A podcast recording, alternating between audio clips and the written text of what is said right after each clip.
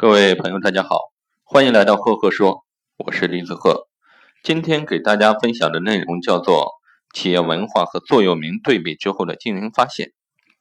昨天晚上睡觉之前，我听了一回喜马拉雅关于万达集团董事长王健林对万达集团企业文化的一个演讲。他讲了万达发展的过程中企业文化成长的历程。在他讲到万达文化第二段的时候啊，我忽然发现。企业文化的发展和座右铭的发展有着相似的历程。接下来，我接下结合万达的企业文化和我的座右铭，跟各位做一个比较分析。那万达的企业文化经历了三个阶段。第一个阶段，从1988年创立企业到1997年，在这段时期呢，万达的核心理念是老实做人、精明做事，讲的是诚信经营。可能现在看起来比较简单。和此时高大上的万达有点不太相符，但是在那个年代却非常的落地。第二个阶段，从1998年到2004年，万达的企业文化的核心理念是共创财富、公益社会，强调承担社会责任。从1997年底开始跨区域发展，逐步走向全国。第三个阶段呢，从2005年到现在。万达的企业文化的核心理念是国际万达，百年企业。这个文化是2005年对原有文化做了一个升级，我们发现非常符合万万达现在的这样一个状态。那今天的万达以商业地产、文化布局、金融投资三大模块不断并购国外的领先企业，走向了一个全球化、国际化的大舞台。我们发现万达文化每一次的升级啊，都给万达带来了很大的一个发展。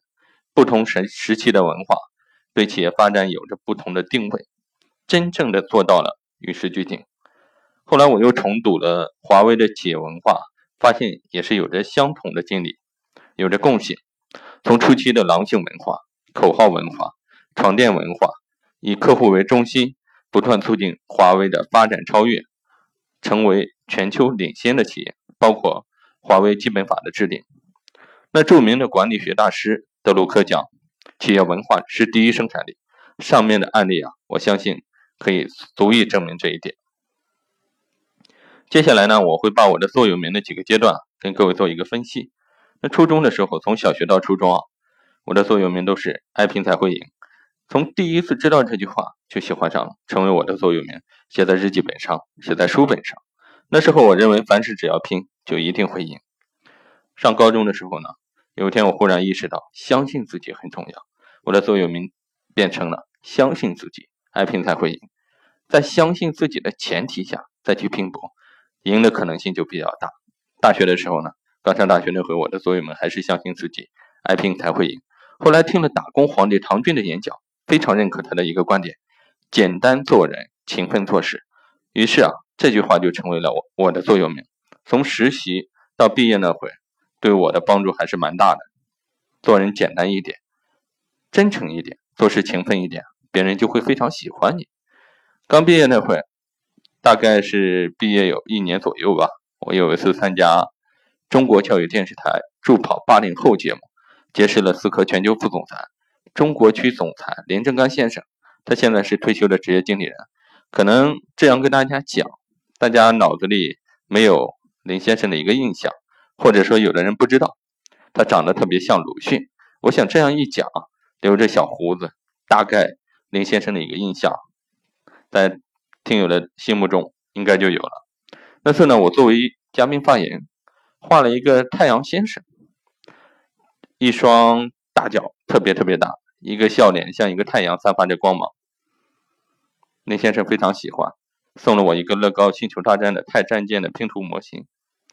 我记得上台领奖的时候啊，林先生跟我握手，他对我说：“年轻人很有创意和想法，好好努力。”这次听他的分享，跟他交流，我总结收获了八个大字：阳光心态，脚踏实地。于是啊，这八个字便一直伴随着我，成为我前进的一个动力。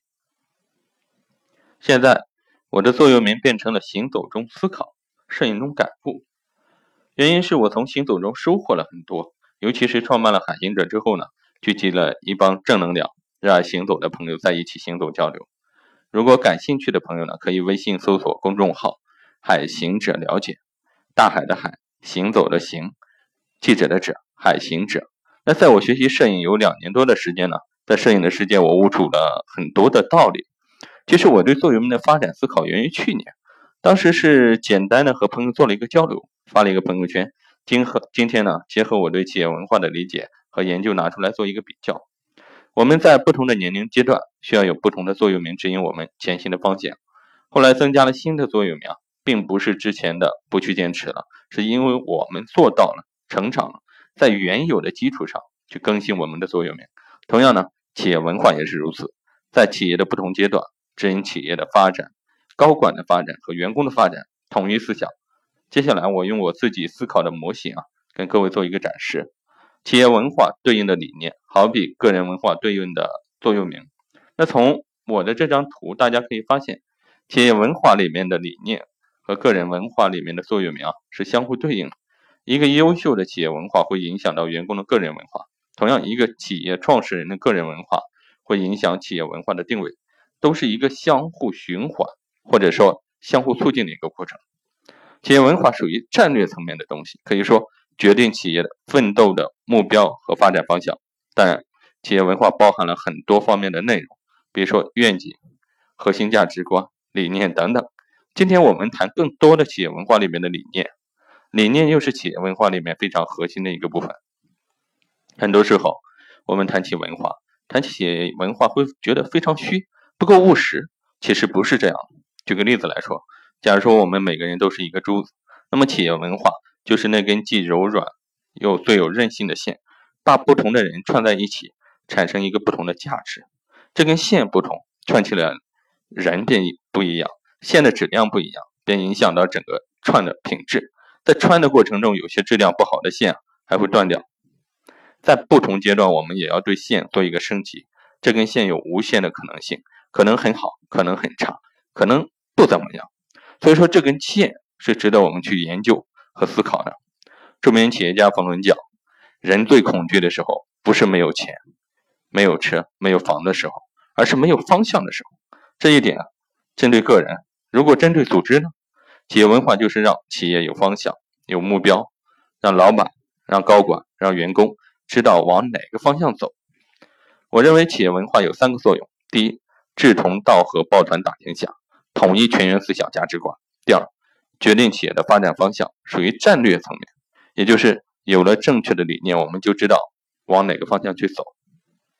第三呢，决定在走的时候意志够不够坚定，够不够坚强，能不能实现组织的目标。我之前在一篇文章中讲过，管理很难做到全员有效，但是企业文化一旦做好，便可做到全体总动员，降低管理成本。华为总裁任正非说过一句话：“资源是会枯竭的，唯有文化才会生生不息。”我们上面讲了这么多，总结一点：理念和习惯是文化取得结果的两个领域。那企业文化打造也必须从这两个方面进行出发。那么我们该如何构建企业文化呢？如何制定自己不同时期的座右铭？我后续啊会结合一些我调研过的企业案例和个人的案例做一些分享。希望上面的分享内容啊，能够引起大家对企业文化的思考和个人文化的一个重视。其实，当我给大家讲这么多东西的时候啊，我发现我现阶段的个人文化或者说座右铭啊，需要重新定位，因为它决定了我近一到两年的发展方向和速度。因为这个行走中思考，摄影中感悟。好像是一种比较安逸的状态，这种东西需要有吗？需要有。我后来我又做了一种更新，我说现阶段我可能就是就是不断实践，将追求成效变成一种习惯，可能更适合我的一个定位一个方向。然后在这个基础上呢，我可以去摄影，可以去行走，啊，相互促进的一个过程。那我是一直提倡在行走中思考，在行走中交流切磋的一个人，所以欢迎。你有什么感受给我留言给我进行互动我们多多交流。我觉得通过这种方式呢我们可以成长的更多。那如果你看想看我的文字版的分享欢迎关注我的微信公众号李子鹤木子李木星子赫赫有名的赫。每个周呢我会在微信公众号分享一篇原创内容喜马拉雅分享语音微信公众号李子鹤分享文字版这样相互促进我们多多交流。好了这次分享就到这里。